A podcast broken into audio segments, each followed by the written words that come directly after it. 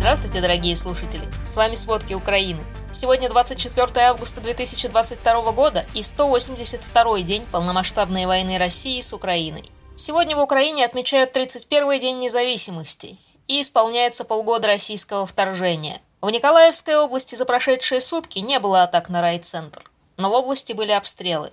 Ночью российские войска обстреляли поселок Березнеговатое. Возник пожар, в результате чего разрушены два двухэтажных жилых дома. Информация о пострадавших все еще уточняется. Утром были обстрелы города Новый Буг. Известно, что из-за обстрела возник пожар, а из-за пожара был разрушен двухэтажный жилой дом. По предварительной информации пострадали 9 человек, среди них два ребенка. Спасатели все еще работают на месте. На границе Херсонской и Николаевской областей идут бои. Аналитики Института изучения войны пишут, что, скорее всего, российские войска могли занять три села в разных частях фронта на границе этих областей. В Запорожской области российские войска ударили по райцентру, городу Запорожье. Ракеты попали в объекты инфраструктуры нескольких районов. В шести многоэтажках вылетели стекла и рамы. Жертв вроде бы нет. 24 августа в оккупированном поселке Михайловка в Запорожской области подорвали автомобиль, поставленного российскими военными главы поселка Ивана Сушко. Сегодня же он умер в больнице. Украинская энергетическая компания «Энергоатом» заявила, что на этой неделе российская армия завезла на территорию оккупированной Запорожской АЭС дополнительную военную технику. Также на станции увеличилось число российских военнослужащих. По данным «Энергоатома», 22 августа на АЭС было завезено 2 БТР и 6 грузовиков. Всего на территории станции сейчас дислоцировано более 40 единиц военной техники. Главное управление военной разведки Украины сообщило, что российские войска целенаправленно обстреливают из минометов золоотвалы Запорожской теплоэлектростанции. Она расположена примерно в 5 километрах к востоку от Запорожской атомной электростанции. Главное управление разведки заявило, что Запорожская теплоэлектростанция производит полевоидные отходы в золоотвалах. Эти отходы содержат токсичные вещества и уровень радиации их в полтора раза выше нормы. Утверждается, что нанося удары по золоотвалам, российские военные могут создать облако дыма с радиоактивной пылью, а в этом, в свою очередь, обвинить ВСУ. Проверить эти утверждения крайне трудно, по крайней мере без утечек. Так недавно появилось верифицированное видео с Запорожской АЭС, подтверждающее, что там действительно есть российская военная техника.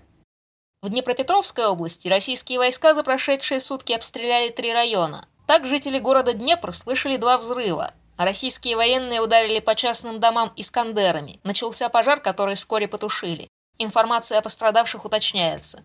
Никопольский район был обстрелян четыре раза за ночь из тяжелой артиллерии и градов. В городе Марганец пострадали два человека. Они получили медицинскую помощь и лечатся дома. В городе разрушены несколько домов, еще более десяти повреждены. В Никополе также есть разрушенные дома, но пострадавших, к счастью, нет. Еще несколько домов были разрушены в селах Днепропетровской области. На востоке Украины, в Донецкой области, попытки дальнейшего наступления российских войск пресекаются ВСУ. Почти полностью оккупированной российскими войсками Луганской области слабеет поддержка войны и сокращается число добровольцев среди местных жителей. Российские власти направляют туда силы безопасности. До этого жители области много раз жаловались на принудительную мобилизацию в нарушение всех правил. В подконтрольной Украине части Донецкой области ночью был ракетный удар по Славянску, а также артобстрелы еще трех городов. За сутки один мирный житель погиб, двое были ранены. Кроме этого, за сутки были обстреляны Авдеевка, Торец, Красногоровка и еще не менее трех поселков и сел. Повреждены семь частных домов, одна многоэтажка, ЛЭП и административное здание педагогического колледжа. Область остается без газа и частично без воды и электричества. В Донецке снаряд попал в здание торгового центра. Из-за обстрела в торговом центре «Галактика» в одном из микрорайонов начался пожар. Местные жители передают, что в районе сильно пахнет пластиком. Назначенный российскими властями глава города Алексей Кулемзин сообщает, что нет пока информации о пострадавших и размерах разрушений. А эксперты Института изучения войны считают, что произошедший накануне удар по Донецку, когда пострадала администрация главы самопровозглашенной ДНР Дениса Пушилина, в котором Россия, конечно, ВСУ обвинила, может быть российской провокацией. Это чтобы оправдать удары по Украине в День независимости. Еще сегодня российские войска ударили по двум районам Харькова. Об этом сообщил мэр города Игорь Терехов. Пока нет информации о пострадавших. Но в одном из районов города из-за обстрелов загорелось трехэтажное здание – Пожар тушили около ста спасателей. В Харьковской области днем и ночью были обстрелы трех районов. Пострадали пять мирных жителей. В центральной Украине, в Миргороде Полтавской области, был нанесен удар по военной инфраструктуре. 831-я бригада украинской тактической авиации сообщила в своем фейсбуке, что российская армия нанесла удар ракетами класса «Воздух-воздух» по военной инфраструктуре города. По ее оценкам были применены ракеты Х-22. Ранее об ударах по этому городу в Полтавской области писал глава местной администрации Дмитрий Лунин. Позже он добавил, что погибших и раненых нет, но, возможно, он имел в виду гражданских. 831-я бригада пишет, что пожар продолжается и на пострадавших объектах работают кареты скорой помощи. Число жертв разрушений уточняется. В России же недавно появилась и быстро была объявлена фейком информация о детях из Мариуполя. В Краснодарском крае вчера на государственном сайте разместили информацию об усыновлении более тысячи детей из захваченного Мариуполя. Заметку об этом опубликовали на сайте Управления по семье и детству Краснодарского края. Там сообщалось, что дети теперь будут проживать в Тюмени, Иркутске, Кемерово и Алтайском крае. А еще более 300 детей находятся в специализированных учреждениях Краснодарского края в очереди на усыновление. Для поощрения усыновления в России на официальном сайте управления обещали единовременную выплату материнского капитала и выплату помощи. Но через два часа заметку удалили. Многие российские и украинские СМИ успели написать об этой новости. Сотрудники управления подтвердили российскому независимому изданию «Верстка», что сайт, на котором была размещена информация, действительно принадлежит им, но заметку они якобы не видели. После этого они перестали отвечать на вопросы, заявив, что ушли на планерку. Позже управление объявило, что подверглось DDoS-атаке, и новости о сиротах разместили хакеры. Краснодарские чиновники утверждают, что им ничего не известно о детях-сиротах из Мариуполя, которые могли бы находиться в специальных учреждениях региона. В то же время Украина считает, что Россия могла вывести сотни детей на свою территорию. Ранее уполномоченная президента Украины по правам детей Дарья Герасимчук утверждала, что российские власти незаконно депортировали на оккупированные территории более 180 тысяч украинских детей, в том числе около 2000 детей-сирот. Часть из них отправили в Россию. Указом президента России украинским детям-сиротам стали давать российское гражданство по упрощенной процедуре, а на оккупированных территориях Херсонской и Запорожской областей новорожденных записывают в граждане России.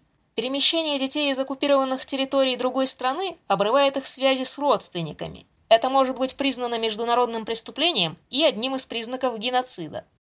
А в Крыму с недавних пор ни дня не проходит без атаки беспилотниками. Глава оккупационной администрации Севастополя Михаил Развожаев сообщил о еще одной атаке беспилотного аппарата. Он не привел точное количество сбитых беспилотников за день, но назвал их во множественном числе. Системы противовоздушной обороны задействуют над городом уже шестой день подряд, начиная с 18 августа. Местные жители и туристы отмечают ежедневную работу ПВО в Крыму. А в Белгородской области, в России, горят боеприпасы и снова эвакуируют население. Местная власть утверждает, что причиной воспламенения якобы стал эффект линзы под ярким солнцем. Губернатор Белгородской области Вячеслав Гладков говорит, что обошлось без пострадавших. По его словам, часть сельчан эвакуировалась самостоятельно, часть из них вывезли в санаторий. В первый раз склад в Белгородской области загорелся 18 августа. Жителей окружающих деревень тоже пришлось эвакуировать в тот раз. А в здании администрации Орловской области бросили две бутылки с зажигательной смесью. Как сообщил губернатор региона Андрей Клычков, один сотрудник получил ожоги. Пожар был быстро потушен. Губернатор заявил, если кто-то решил так отметить День независимости Украины, то, говорю еще раз, мы как помогали нашей армии, участвующей в спецоперации, так и продолжим помогать. И действительно, согласно данным Института изучения войны, Россия продолжает формировать новые добровольческие отряды. В частности, в Приморском крае. Новобранцам обещают надбавки и зарплату более чем в 3000 долларов. По информации коммерсанта, по состоянию на 22 августа батальон уже набрал 140 из 280 запланированных добровольцев.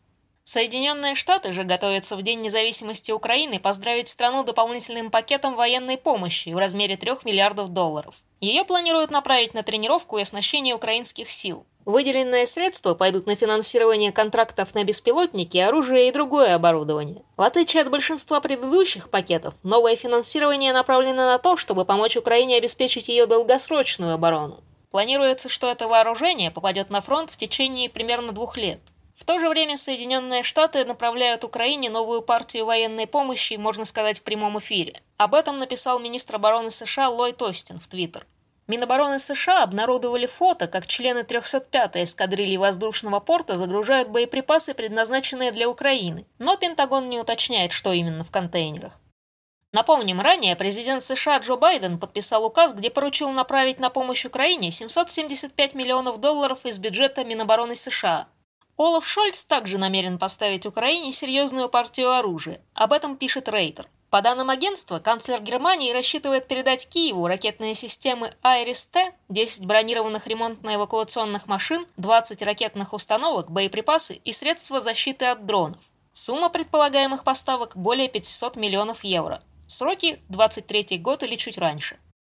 Киеве же во время выступления во втором саммите Крымской платформы президент Польши Анджей Дуда заявил о необходимости освобождения от российской оккупации всей территории Украины, включая Крым. Он добавил, что невозможно вернуться к привычному бизнесу с Россией, когда она воюет с Украиной и оккупирует ее территории.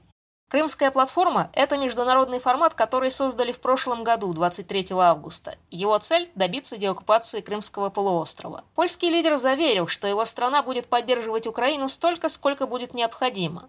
Президент Украины Владимир Зеленский напомнил, что с 24 февраля из оккупированного Крыма по городам Украины было запущено 750 различных крылатых ракет. Они уничтожили по меньшей мере сотни гражданских объектов – школы, университеты обычные жилые дома. Поэтому восстановление контроля Украины над полуостровом станет большим антивоенным шагом в Европе. В Европе же продали первую яхту подсанкционного олигарха из России. Судно хотели купить более 60 человек. Об этом сообщили источники агентства Рейтер. Яхта принадлежала Дмитрию Пумпянскому. Продажа пятипалубной 72-метровой яхты «Аксиома» стала первой успешной сделкой после ареста роскошных судов российских богачей по всему миру. Ее конфисковали власти Гибралтара в марте, после того, как американский банк JP Morgan заявил об отказе Пумпянского уплатить долг в 20 миллионов долларов.